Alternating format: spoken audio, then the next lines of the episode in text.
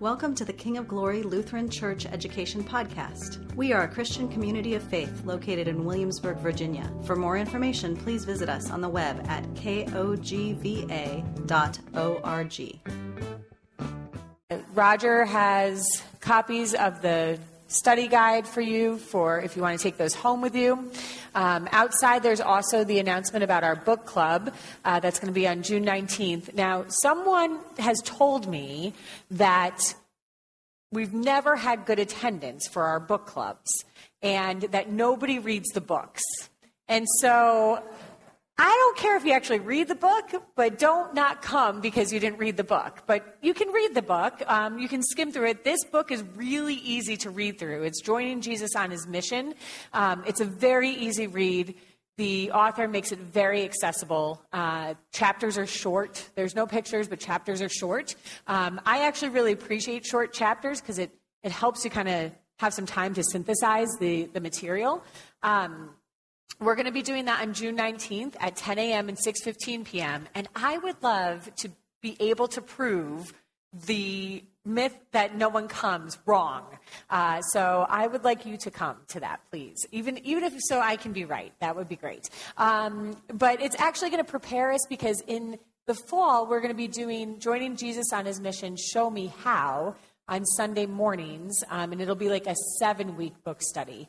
Um, it's a little bit more practical application, and uh, this this book will prepare us for that. So that's coming up after after today. We don't have any Wednesday Bible studies until that book club on June 19th.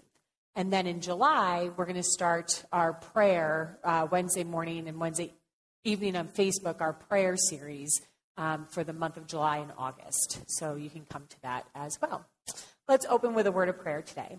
Jesus, thank you for uh, being our Savior and our God. Thank you for thank you for everything, but especially for the salvation that you won for us on the cross. Holy Spirit, we would ask now that you would be with us, um, open our hearts and minds that we would be able to absorb your word and to um, implement it in our lives so that we can see the great love that you have, God, for all of humanity um, back then uh, and even today. Um, be with us as we digest this last session of Noah. Help us to um, see clearly your plan of salvation for the world, and also that that even when things look dismal, uh, even when things look like there's no way out, um, that you you provide a way out, Lord, through your Son Jesus. We pray this in His name. Amen. Um, yes, Karen. Sure. Sure. July and August, July 10 a.m. and 9 p.m. on Facebook. So no 6:15 p.m. So yes. So it'll be the same study except for at, on Facebook it's just a half an hour and it's kind of a summarization of of the Bible study. So 10 a.m. is still going to be here, no 6:15 p.m. Elizabeth? Yes, 10 a.m. And the book club is 10 a.m. and 6:15 p.m. I'm not going to do the book club on Facebook Live because it's it's supposed to be more of a discussion. um, and so, uh, but, but then Pastor will be back in July to teach on prayer. Larry, did you have a question? It's going to be all the time. Um, so yeah, so Sundays. So Sundays we're starting prayer. Uh, this coming Sunday, Debbie Ward is teaching Prayer 101 for two weeks. Then Pastor Keenert is going to be teaching for two weeks on John Baillie and his prayer book. Um, and then we're going to have a series of different Sunday morning studies. We're going to teach on the Psalms, the prayers of the Psalms. We're going to teach on the Lord's Prayer, and so on and so forth. So if you come on Sundays, you'll get one Bible study of prayer and Wednesdays will be a different Bible study on prayer. So the whole summer is a summer of prayer. You can pray other times too, but we are really focusing that's going to be prayer during the summer um, so that you know. And they'll be very different Bible studies. They will be very different. He's going to be away June 17th. 16th is a Sunday. He leaves Monday, um, and then he'll be gone through Jul- the first weekend of July. So I'll be your first Wednesday study teacher, and then he's got the rest of the summer except for the book club at the end of the summer. So he'll be gone the last two weeks of June, into the first week of July. No, he won't be in Ireland all that time. So, yes. So he's going, like, he has to travel to get to the airport. You know, they're staying over in Maryland so that they can fly out. Because even though Richmond's an international airport, you still have to fly to someplace else. yeah, to get to get overseas. Yeah. So yeah, you're welcome. Okay, so without further ado, we'll watch our fourth uh, video of Noah here.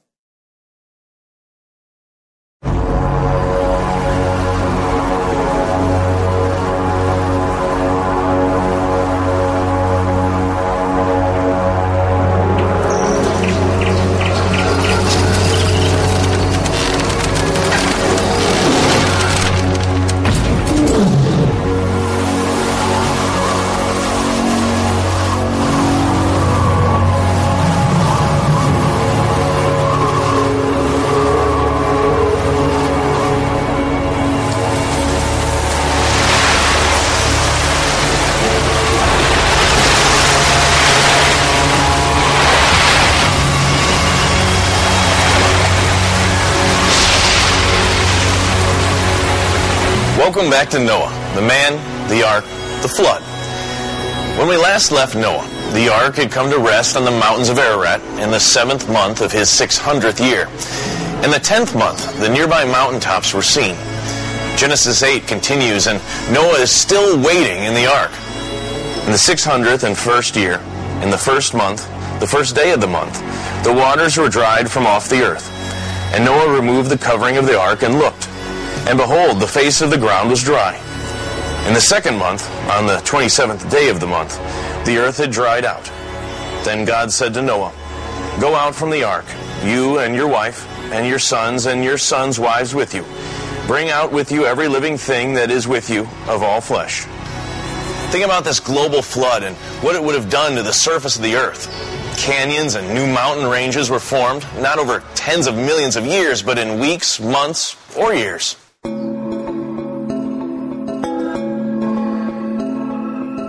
Mount St. Helens, what we observed, what happened, it was like a, a natural laboratory. In one afternoon in 1982, a whole canyon system, 140th the scale of the Grand Canyon itself, was formed. Mud flows came out of the crater because of steam mixing in with volcanic ash, and it came racing down the side of the mountain and it carved its way into hundreds of feet of sediments that had been previously deposited from earlier eruptions. And geologists going back there later could see this little streams trickling down the centre, these 100 foot high cliffs. Their normal experience or their normal way of viewing those things would have, would have taken that little stream thousands and thousands of years to erode that valley. But it was observed to happen in one afternoon. And that's why uh, we believe that the Grand Canyon itself was carved out by retreating floodwaters. There's another strange feature in geology. Mountains all around the world are folded and bent. You ever tried to bend a rock? So if you go into the Appalachians, you'll find rock layers that are bent like that, with fossils in them. We see the same in the Grand Canyon. The two situations are comparable. The geologists say the layers took slowly, gradually over millions of years, layer upon layer with the fossils in them and then the folding took place afterwards. The problem with that scenario is that in all those tens of millions to hundreds of millions of years where the layers were accumulating, the bottom layers would start to get hard like concrete. So, how could it be that tens to hundreds of millions of years later, the rock layers can be bent smoothly without fracturing as though they were all still soft? The answer is they were all still soft. There weren't the millions of years of layer upon layer upon layer. It was a rapid succession of layers with fossils being buried in sediments during the flood. Under the waters, they were still soft. Within, within a matter of weeks, the whole sequence is formed and then it's bent by earth movements. And that explains the folding we see in the Grand Canyon, the folding we see in the Appalachians, where the layers have been bent without fracturing. Have you ever been away for a long time from the town you grew up in? You go back and you find stores and malls and factories have sprouted up everywhere. The creek you used to play in is now invisible because it's an underground pipe. And maybe your house isn't even there anymore. Things changed. But for Noah and his family, the change was total. There, there was no more old landmarks, no hometown to revisit. He probably had no idea where he was relative to where he lived before the flood. What was the first thing he did? Then Noah built an altar to the Lord, and took some of every clean animal and some of every clean bird, and offered burnt offerings on the altar. And when the Lord smelled the pleasing aroma, the Lord said in his heart, I will never again curse the ground because of man, for the intention of man's heart is evil from his youth. Neither will I ever strike down every living creature as I have done. While the earth remains, seed time and harvest, cold and heat, summer and winter, day and night shall not cease. And then Noah and his family saw one of those things talked about by the writer of Hebrews, one of those events as yet unseen. God said, This is the sign of the covenant which I am making between me and you and every living creature that is with you for all successive generations. I will set my bow in the cloud, and it shall be a sign for a covenant between me and the earth. It shall come about when I bring a cloud over the earth that the bow will be seen in the cloud, and I will remember my covenant which is between me and you and every living creature of all flesh. And never again shall the water become a flood to destroy all flesh. In the suffering, death, and resurrection of his Son, Jesus Christ, God has established a new covenant, a promise to save all believers from the fiery destruction that will accompany Jesus' return to judge the living and the dead. Consider this passage where Peter talks about Jesus' death and resurrection, the ark and Noah's great flood, and how it affects us today. For Christ also suffered once for sins, the righteous for the unrighteous, that he might bring us to God. When God's patience waited in the days of Noah, while the ark was being prepared, in which a few, that is, eight persons, were brought safely through water. Baptism, which corresponds to this, now saves you not as a removal of dirt from the body, but as an appeal to God for a good conscience through the resurrection of Jesus Christ, who has gone into heaven and is at the right hand of God, with angels, authorities, and powers having been subjected to him. Well, any questions? I'm sure there are. Biblical scholars have been studying Noah and the flood for lifetimes, and they keep studying. Secular scientists keep digging up fossils and saying they're hundreds of millions of years old. And children? Well, children keep running outside to see a rainbow. I want to leave you with this thought. Buddy Davis, a staff member at Answers in Genesis, wrote a song titled The Wonder of the Rainbow. And there's this great line in the song that goes like this I've often wondered what Noah thought after the flood when he felt a raindrop. Something to think about next time it rains. I'm Kurt Klaus, and thank you for joining us.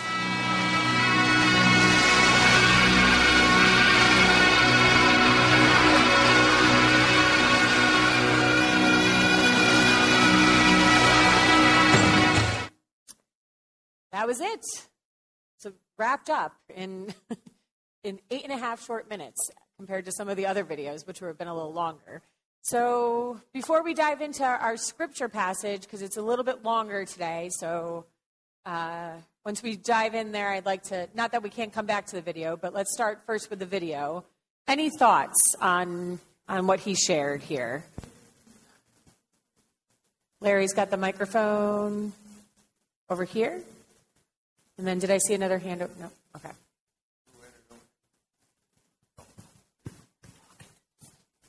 Just talk a little, cl- just, yeah. There you go.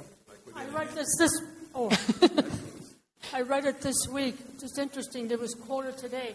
But the explanation, two sentences, three sentences here in the explanation, it says, after 120 years, Noah could not convince another person to believe in Jesus. And then it says, the believer who is in Christ is thus in the ark of the safety that will sail over the waters of judgment into eternal glory.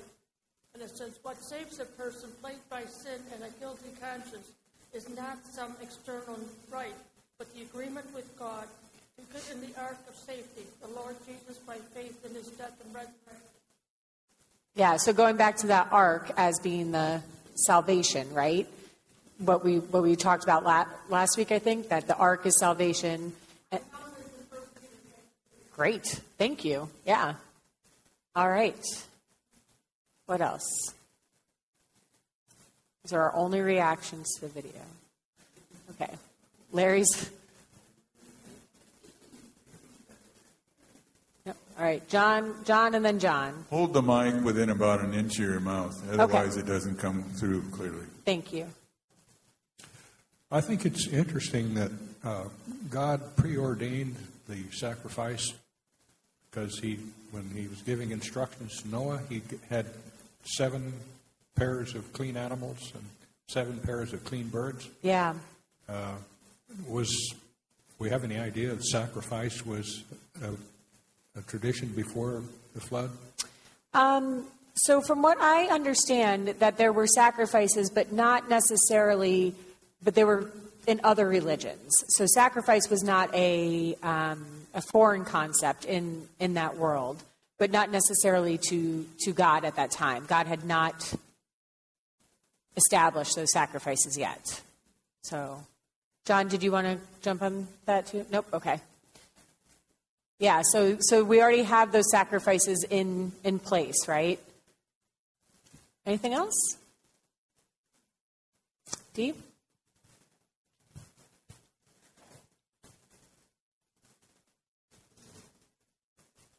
So my question is, if we're, uh, we're we're talking about the true age of the Earth, what are we saying the age is? Not billions and billions, but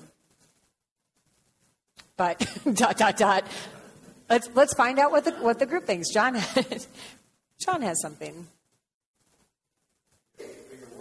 Yes, I know. It's your last one for a while. Okay, so this is a, a good lead into what I wanted to share, and the answer is to me use science, but use real science, which is what have I seen myself that other people can reproduce. This is all this geology is talking about speculation. What we can see is there are folds, and the, they're folded in such a way that the explanations don't quite work hmm. Including theirs, because they haven't seen, we haven't seen. So we say, we don't know, don't go there, that's not science. But the alleged science that says it's this old is not based on observations. Now, the fact I'll share with you, I read some of my internet news, I actually read it. The scientists have rediscovered an extinct bird. Okay, how can this be? It, and why I'm sharing this is when they claim they know things and they explain them, it turns out they really don't. So there's an island in the Indian Ocean that has flightless birds. People had not been there for a while, and there were no flightless birds, and there were fossils from, according to their dating system, recent times 60, 50,000 years ago, whatever. The island was completely submerged. Before it was submerged, it had flightless birds on it. They all died because they can't fly. the island has come up again. Right. It's not submerged, and there are flightless birds on it. Because natural selection, that part works. Some birds came to the island and live there. The ones that can't fly have bigger bodies and they can do better otherwise because they don't need to fly mm-hmm. Locally. But this all happened in very, very recent history, and it's, quote, rediscovered. But they really don't know if it's the same or not. But the point is, there were flightless birds. They all died because we have fossils, bones of them. And now there are flightless birds again because the water came down away from the island. And it's not about the flood, it's about their explanation of how evolution works has problems. Not that we know the answer. You shouldn't provide your own answer. You just say, there are problems with this explanation, there are problems with that explanation. So I would go where the movie went. The folds and stuff don't make sense because the, at the bottom layers, all this old and it wouldn't bend, it would fracture. Mm-hmm. That's not what we see. But then don't try to offer an explanation. Right. Let's Don't try to back- fill it in. Scripture doesn't say a lot about it. You just say what the Bible says, and then whatever's been observed. Let's talk Yeah. about the issues. You need to know what the issues are if you want to get in that fight. But use real science. Don't Yeah. make up your own answer about what happened. That's what I would say. Well, and the I think the issue too is that the Bible doesn't date the flood, right? And it doesn't. Um, I handed out that sheet last week where in the beginning, the beginning of the um, Lutheran Study Bible, it talks about how we don't start dating anything until written history. So the flood is is undated. we don't have a date. We can try to fill them, right? We can try to fill it in, but it doesn't. We're just speculating at that point. Does somebody have another? Yes. At the end, he comments on the song, The Rainbow. But at the same time, it caused me to remember an exam that I took in an English lit class many years ago. Uh, it was the final exam, and the professor gave us a poem that we had not seen before, title The Rainbow. Well, I read it and did my ex- essay exam questions and did all right. But later I went up to see the professor because I had some real hesitations about the poem. The poem was really a takeoff on Noah and the ark. Hmm. But the rainbow was portrayed as a tombstone, not as a promise. So she was looking at all the loss, but not the gain. The faith that Noah had is now ours. Hmm. Interesting. I'm really impressed that you can remember an exam that you took. I can't remember exams I took. I remember more my conversation with the professor. I'm sure you did. Yeah, yeah, yeah. I'm sure. Huh. Interesting. That's really interesting. So back to Dee's question. Uh, we haven't forgotten Dee here. Um, I don't think we're saying the Earth is a certain age. Um, I think this is just personal Tara, Tara Wolf here, that if God wanted to make the earth to be young, he certainly could have. I think if he wanted to make the earth to be old, he certainly could have. Um, I think that, especially what they said in the video with the bending, like I said, have you ever tried to bend rock? No, uh, because you can't, right? And so there has to be some sort of correlation here to to what happened at, on the ark. Um, I I would go a little bit more into um, why why would we want to to know this? Not that it's right or wrong to kind of try to figure it out, but why would we want to know this? What, why is this important to us as Christians? Um, and I don't know the answer. I just don't know the. I think that's a personal thing, you know, that people have. John,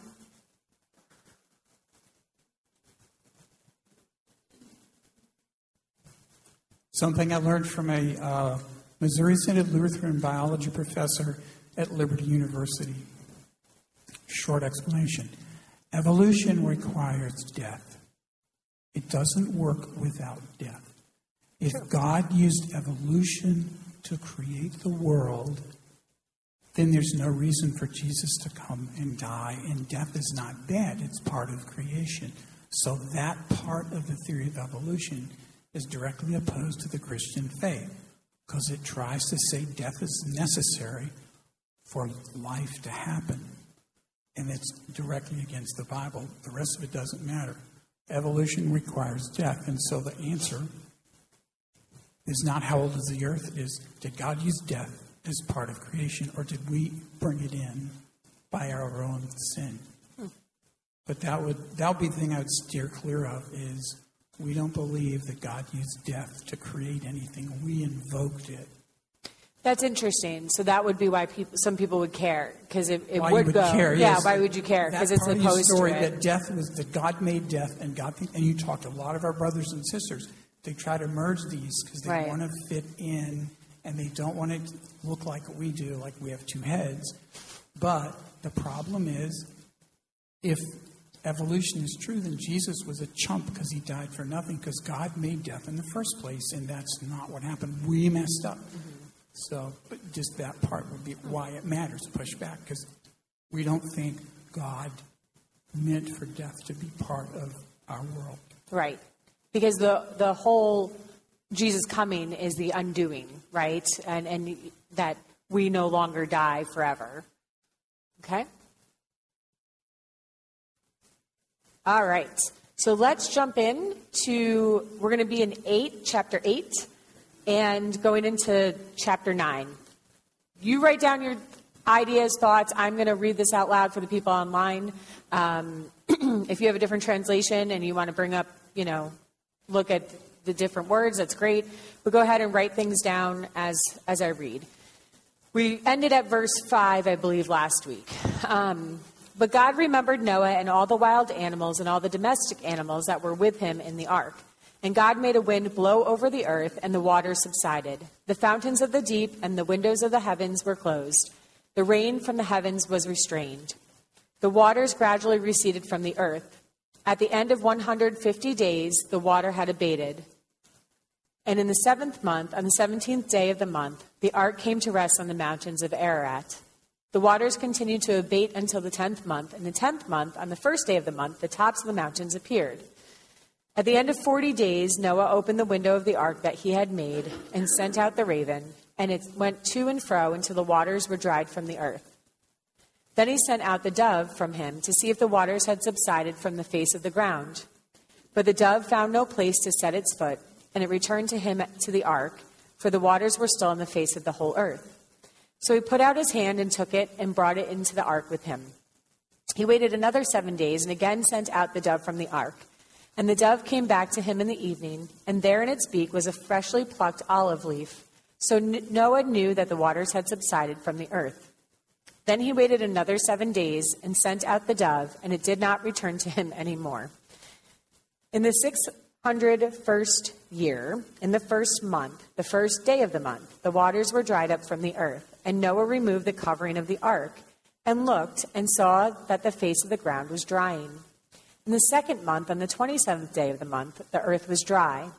Then God said to Noah, Go out of the ark, you and your wife, and your sons and your sons' wives with you. Bring out with you every living thing that is with you of all flesh, birds and animals, and every creeping thing that creeps on the earth so that they may abound on the earth and be fruitful and multiply on the earth. So Noah went out with his sons and his wife and his sons' wives. And every animal, every creeping thing, and every bird, everything that moves on the earth, went out of the ark by families. Then Noah built an altar to the Lord, and took of every clean animal and of every clean bird, and offered burnt offerings on the altar.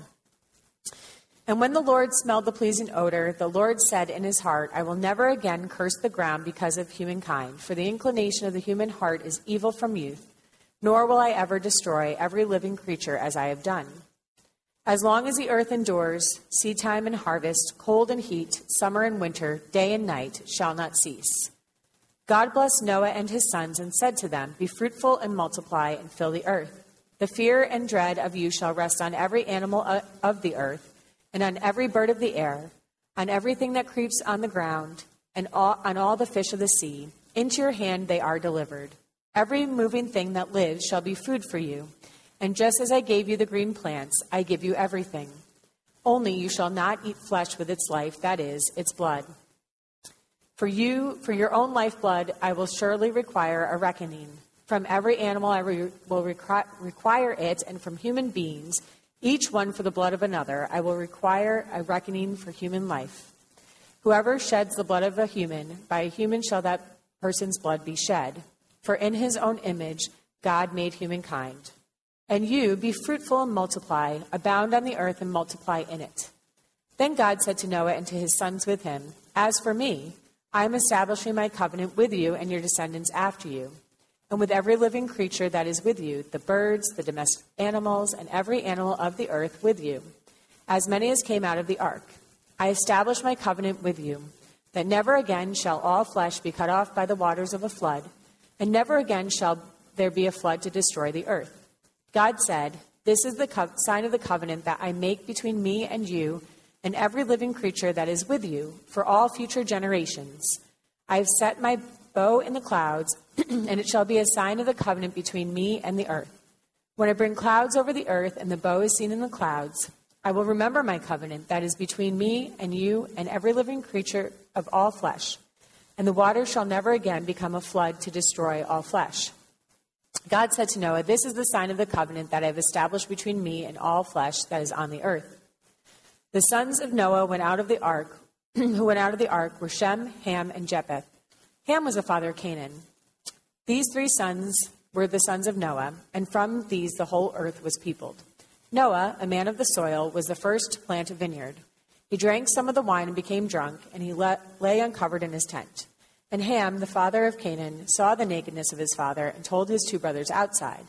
Then Shem, Shem and Japheth took a garment, laid it on their shoulders, and walked backward and covered the nakedness of their father. Their faces were turned away, and they did not see their father's nakedness.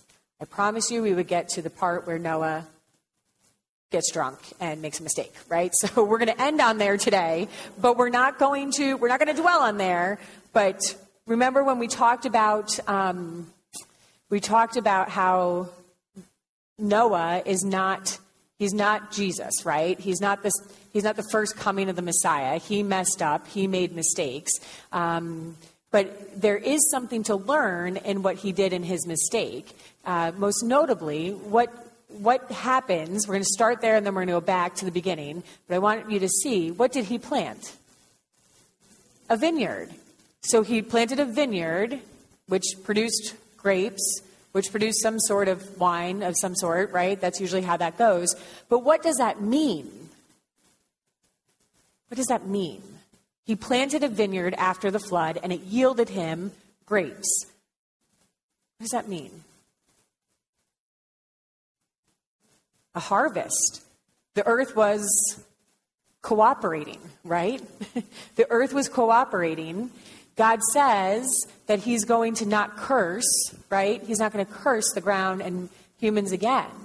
So the earth is cooperating. There is some sort of newness of life that has come out of this flood.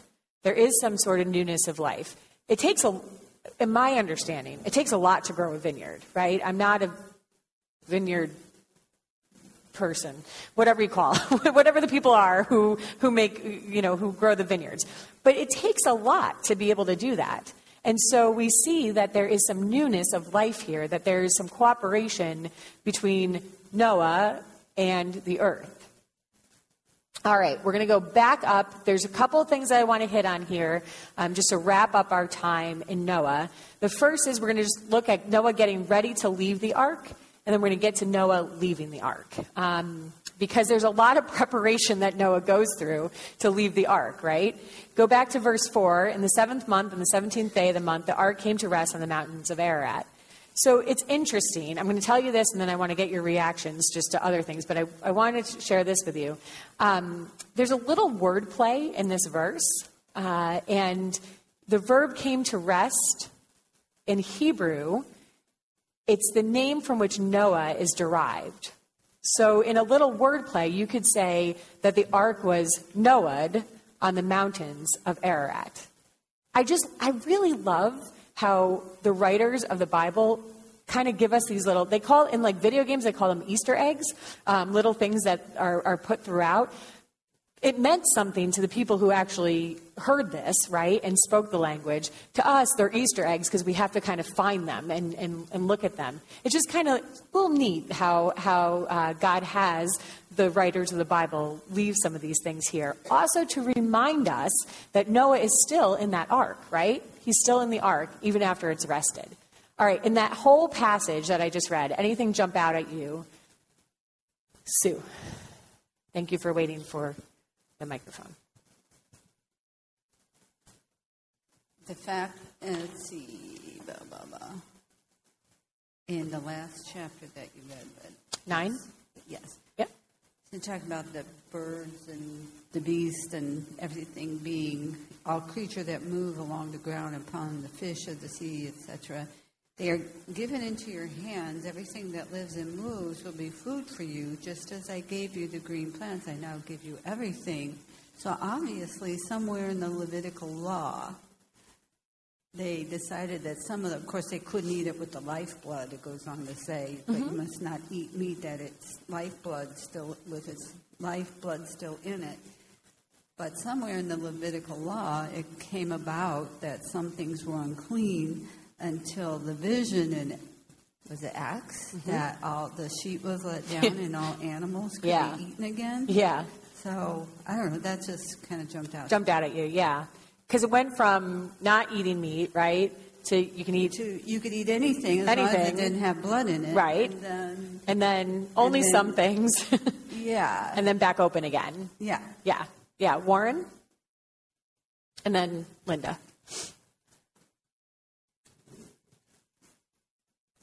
I got the Lutheran Study Bible. hmm And in here it talks about lifeblood. Yes. Lifeblood does not mean you can't eat meat. It means that you can't eat blood. Yeah. Because the pagans ate the blood in their pagan rituals. Right. So we can eat the meat. We just cannot eat or drink the blood. Blood. Right. Yeah. It's gross. Yeah. Linda.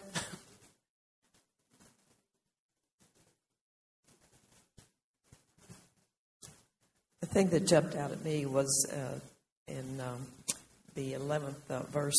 It says, And the dove came back to him in the evening, and behold, in her mouth was a freshly plucked olive leaf. Where did this olive, olive tree come from? Yes. If everything had been destroyed.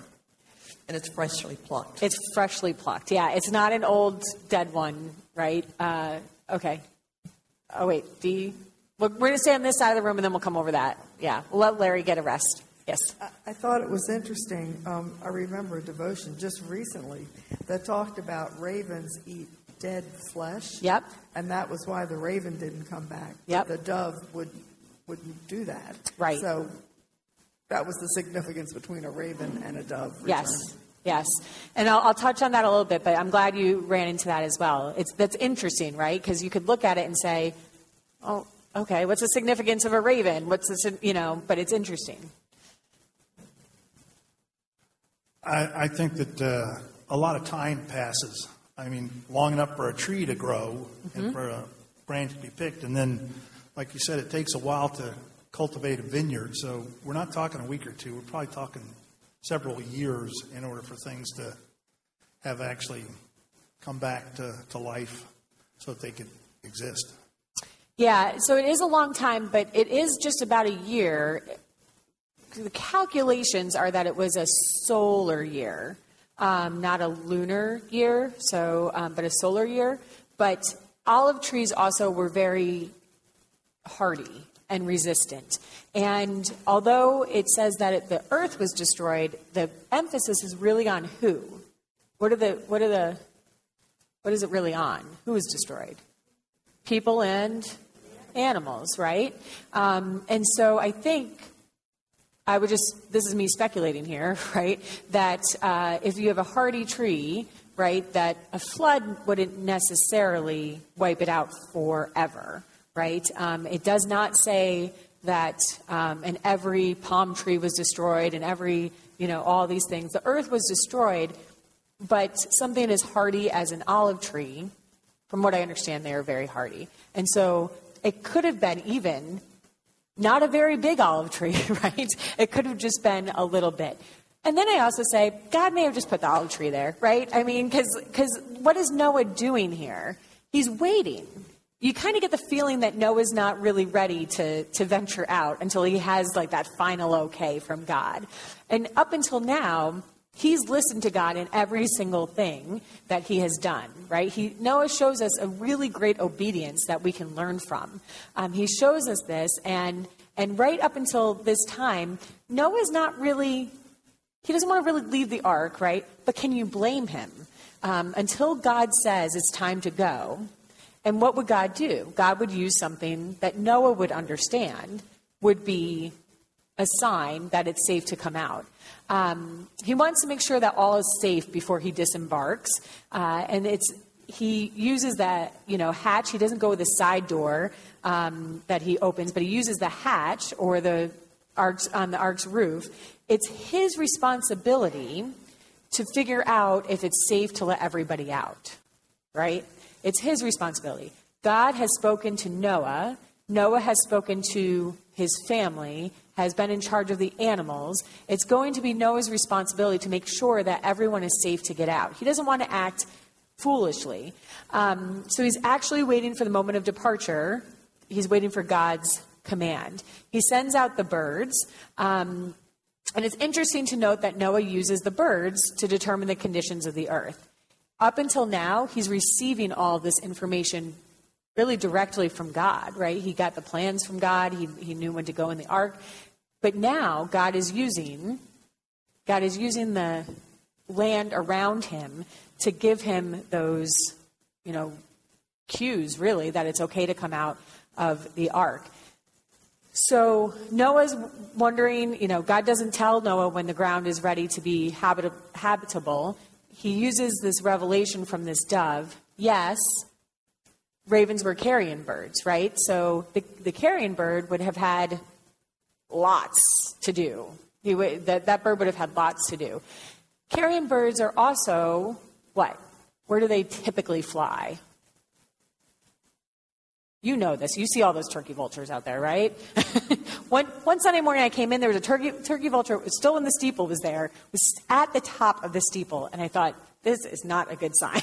um, it is looking for something, right? They fly, they do, but but when they're circling, they fly high, right? They start they start to fly high. That that steeple was another 40 feet tall on top of on top of our, our roof. So it was looking. But doves, they're valley birds, right? They go, they stay in the lower parts. They can't fly that high. So Noah would have been able to figure out that it's okay, right? It's not just it's not just the tops of the mountains that are safe yet, um, but if an olive tree is growing somewhere, it's probably going to be closer down to the ground, and it's safer to come out. John as a former dove hunter, at least the doves oh, in this country. John. Now, just the point is, there's another thing. Doves do not like to get their feet wet. They will risk death to avoid that. If you're hunting them, and they, they them know around the water? hunters are there, and there's a thunderstorm or something coming, they will they will just bore in and shoot if you must. But I got to get that Hmm. corn off the ground before my feet get wet. Interesting. They do not like that. I do, I do not like dove hunting, but it's your your prerogative. So, but that's interesting. So they wouldn't have wanted to stay right to stay there. Um, so earlier we noted that there was no navigational equipment uh, or sailors on board, right, of this ark, um, and that was in that was in opposition of the other flood stories that were around that time. That those did have navigational equipment or sailors on board. It's really important that we know that this is on purpose here, right? Because we want to remember that the only reason that Noah made it through here is because of God's grace. It actually allows Noah to, to be able to testify to this being God's grace that he didn't have a professional crew with him. Um, and interesting, again, with the raven and the dove, in the other stories, like Gilgamesh and different, you know, Mesopotamian stories about the flood, they actually reverse it. They start with the dove and then they go to the raven, which is just interesting. It makes a little bit more sense the way that God has it done here. All right, let's. Uh, so Noah has prepared to leave the ark, right? There's been great preparation here, uh, and now Noah leaves the ark. Verses 15 and 16. Um, God said to Noah, Go out of the ark, you and your wife, and you, your sons, and your sons' wives with you. So Noah already knows that the earth is prepared, that they can get off of the, the ark because the dove has not returned. Um, evidently, you know, Noah doesn't want to just leave, he wants to have this confirmed by God. Um, and notice that God is still only speaking to Noah, right? So Noah was in charge of getting everybody onto the boat. Noah's in charge of getting everybody off the boat. God's going to release Noah. Noah's going to release everyone else and every animal in turn. Let's look at 20 through 22. I'm not going to reread them. Um, but how is Noah going to orient himself to this dry ground? He's been floating on water for 365 days. That's a long time. The first thing Noah does is what? Builds, yeah, he builds an altar. He, he worships God, right? He worships God. Um, this is the first reference in the Bible to building an altar. So that doesn't mean that we should conclude that Noah didn't worship God before. It's just interesting that there had not been an altar built before this time. The point here is that Noah's first act indicates his faith that God has brought him through the flood. Noah knows who's in, who's in charge and who has been responsible, right? Um, so, what can we learn from Noah here? The first thing he does is worship God. He realizes and recognizes that the only way he and his family made it off the ark is by the grace and care of God. So, my question as we wrap this Noah study up is for you just to consider how and when do we worship God? Is it only during a structured worship service? Or do you worship God when the opportunity arises, when you get off the boat, when you're just reacquainting yourself with dry land? Um, what, does, what does that worship look like? When do you worship God? You don't have to answer this, just think about it. Noah gives us this example of this faith in God and this belief that God is in charge and God has brought him through this.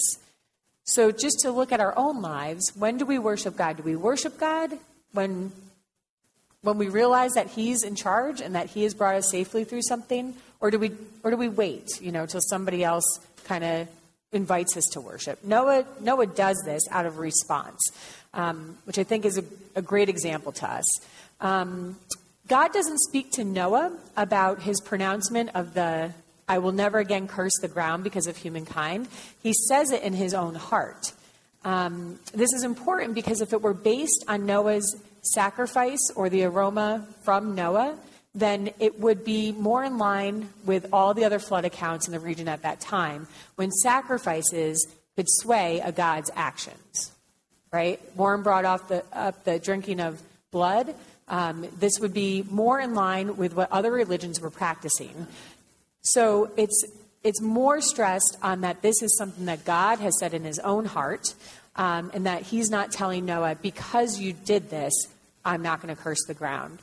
Similarly, we have in verse 22 as long as the earth endures, seed time and harvest, cold and heat, summer and winter, day and night shall not cease. These are not a response of cultic actions. God's actually just going to provide for the world, but not because of Noah's sacrifices. All the other religions of that time were thought to be able to sway the gods, gods, right? Um, to bring rain, to bring light, to bring sun. And God says, that's not who I am. I'm just going to do it because I'm because I'm your God, right? You haven't done anything that can make that happen. Let's jump down to verse 17 and, in chapter 9. Uh, God said to Noah, This is the sign of the covenant that I have established between me and all flesh that is on the earth. So, the thrust of this covenant is that the flood is unique. The possibility, sorry, of future judgment is not eliminated, but that judgment isn't going to become come as a flood. It reinforces that one time sending of the flood, and God then kind of wipes out the chance that there's going to be a second flood. Um, also interesting that he attaches his, the sign of a bow in the sky. Um, it's interesting because this is a common motif at that time that a bow, what is a bow normally? Not a rainbow. What does a bow normally symbolize? Hunting, right? Yeah, so strength and, and a warrior. But God, what does our God do? I just I love this. So it usually it's it's a it's a sign of war, it's a sign of strength, and God instead says this is going to be a sign, a reminder to me so often when we see rainbows, I, I know I do this. I'm, I would venture guess other people in here do too. Hey, that's that's the reminder. That's the sign. But God says that this is going to be a sign to Himself, and instead of it being a sign of destruction and death, it's a sign of mercy and grace. So instead of the warrior, God changes it around and, and shows us mercy and grace. It's interesting to me that this is a sign that's for God's benefit that he's going to remember.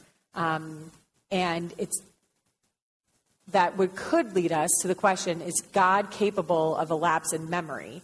Um, that's not true, right? It's, it's more along the lines, this is the way I view, of how God gives us the sacrament of baptism and the sacrament of communion, um, God doesn't need those things, right? We need those things. So even though this rainbow is a sign for God, God has said, I'm going to remember it. And just by the way, just so there's no question here, I can't ever forget. Even if you think I could forget humanity, right? Even if you, ju- you doubt me, I'm showing you that I put this there just so you know that I'm not going to forget. To me, that is a that is a very merciful and loving God. God could just be like, "Hey, listen, I said I wasn't going to do it again," right?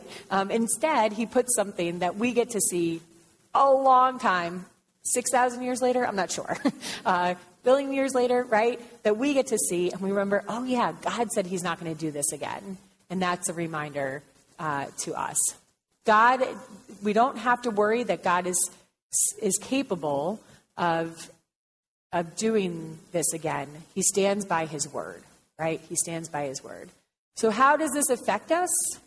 How do we see the flood? How do we see the ark? If you remember, we talked about this last week when you go into a church sanctuary, um, not King of Glory's, but another one, uh, uh, maybe a more traditional A frame type of, of building. It's an upside down boat. We're reminded that it was God who brought Noah and his family through the flood in the sanctuary of the ark. It is God that shut them in. It was God that called them out. It is God that provided mercy and grace for their lives and then repopulated the earth through them. Um, it's God who, who invites us to worship him, uh, just like Noah did. And it's God who never forgets, even when we tend to forget or when we question God. Again, they, they talked about this in, in the video as well, right, um, in First Peter, and as a reminder that it's now baptism that saves us. Uh, it's a great illustration from the flood uh, to Jesus. Hi there. Hi, Maya. Sorry, I have a little cherub peeking through. Um, she's about this big. Uh, and, and so it's a reminder to us that God has not, God has not done that again. God has not re-flooded the earth and that he will always be with us and that he will always extend that mercy to us um, through Jesus Christ. Yes, Linda, sorry. Yes, please just thank you for waiting for the microphone. Okay, I have a I have a different take on the bow. When okay. I've thought of a bow on the top of a package, Hmm. a gift. Not when you talk about Yes, not not the not the yeah No, violent bow. not the knot, but- yeah, and it is a gift. it is a gift. You're right. And I like the rainbow. I do too. I, have, I have crystals over Mm. um, a window, over French doors, and I get the prisms. Yeah. the rainbows. And the grandkids call it the rainbow room. oh, how fun! That's really cute. That's really cute. John Bookless. Yeah, we'll do this side and then this side. Closing thoughts on Noah. The critics of the Bible often uh, say that this is all just a fairy tale, Mm. but we have to remember that this was not recorded uh, for generations after the, all these events took place. And you can't expect to have all of the precise details because if I were asked to give talk about my family history, I'm sure that there would be a lot of missing pieces in there Yeah. that I couldn't explain. Uh, but people lived it and didn't record it. Yeah. And things are, there are different things that are important to us today than were important to people even 30 years ago, right? The, the way that we collect information, the way that we report information. Same thing thousands of years ago. Uh, this is this is this is enough, right? This is enough. We don't have to have every little detail. And even if we did, John, I think that we would still try to pick it apart. you know, I think we'd still try to find things wrong with us. Yes. It's interesting to me uh, the, or I think we forget or don't give credit to the olive branch as Hmm. a sign. Yeah. Uh, here, I think this is another sign to Noah saying, "Hey, I'm replenishing the earth already." Yeah. because olives were a very important part of the full culture. Mm-hmm. all right. Uh, secondly, uh, we look at Noah who planted the vineyard. Well, we see God is allowing him to do what he told him to do, mm-hmm. replenish the earth. And then we look at his worship. Uh, what is worship? Worthship. Mm-hmm. So he's giving, recognizing God's worth to the gift, what, of the ark and everything else. Mm-hmm. So he is, you know, as we worship other men, and we do, how do we determine their worth? Normally, their contribution, how much they earn, how high a degree they have, etc., their accomplishments. So I think Noah here is recognizing what God has accomplished mm-hmm. and giving him his worthship. And I like that idea, though, too, that God is already replenishing the earth, and He doesn't need Noah to do it, right? He He allows Noah to do it. He allows Noah to plant a vineyard. He invites him into that co, you know, work. God's not going to just do everything for Noah again. It's not a new. It's not a, a new creation account, right? It's just the earth is coming back, and God is bringing that, um, and already already working before Noah's even out of the ark, right? He's already on it. Karin. So I look at this as a refresh, Yes. as a restart. Yeah. Let's push those buttons and let it happen. Because obviously the plants came back, the Yes. trees came back, there was fresh water mm-hmm. from the rain, which was deposited in specific places. Mm-hmm. But I like the refresh. Yeah. Let's start again. Start again. Yep. God said, I'm going to cleanse the earth. hmm Let's try it again. So somebody's doing something right today. Yeah. Well, and I also think, if, if I can just jump to baptism then for a second, that's why Luther says every morning you can make the sign of the cross and remember your baptism, right? Um, so that you are, you start again. It's a new day. You are refreshed. You are living in your baptismal grace. Yesterday, let's yesterday may have been a disaster right um, today let's remember our baptism that we walk around as a refreshed and renewed people yes roger do you want to take us home yeah. no okay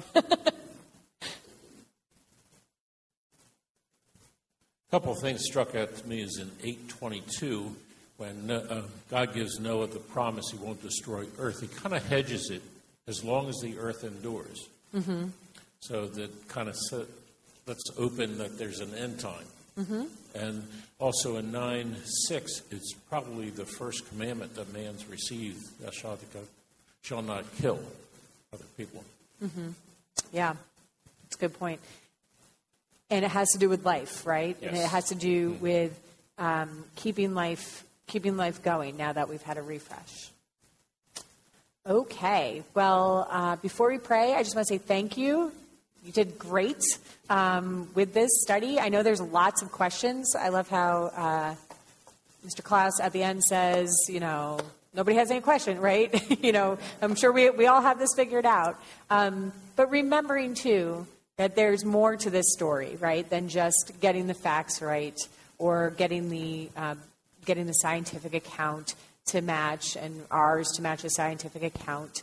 There's m- more going on here. Um, and there's a greater, greater vision of what God is doing and what God invites us to be part of um, as he as he has continued to let the earth go. Right? He he has continued to to withhold whatever that end is, um, and so that means we have we have work to do, right? we have work to do. We have work to do as living as his people and as sharing his love with other people so that more people would know him. All right, so let's pray and just reminder no Bible study next week. Let's prove the theory wrong that no one comes to book club studies and come on June 19th. Or watch online and tell us you're here. Okay, let's pray. Thank you, God, for this day. Thank you for your blessing of your word. Um, Holy Spirit, thank you for giving us um, new eyes and a new heart to see uh, what has happened uh, in the Noah account and also how we can live afresh and anew in our baptismal graces. Um, thank you for saving us. Thank you for um, withholding the end of the earth so that more people will come to know you. Let us never tire of sharing your love with other people. In Jesus' name we pray. Amen. Thank you for listening to the King of Glory Church Education Podcast. Our mission is to connect to God and His people, grow in faith and love, and live through service and sharing. Visit us on the web at kogva.org.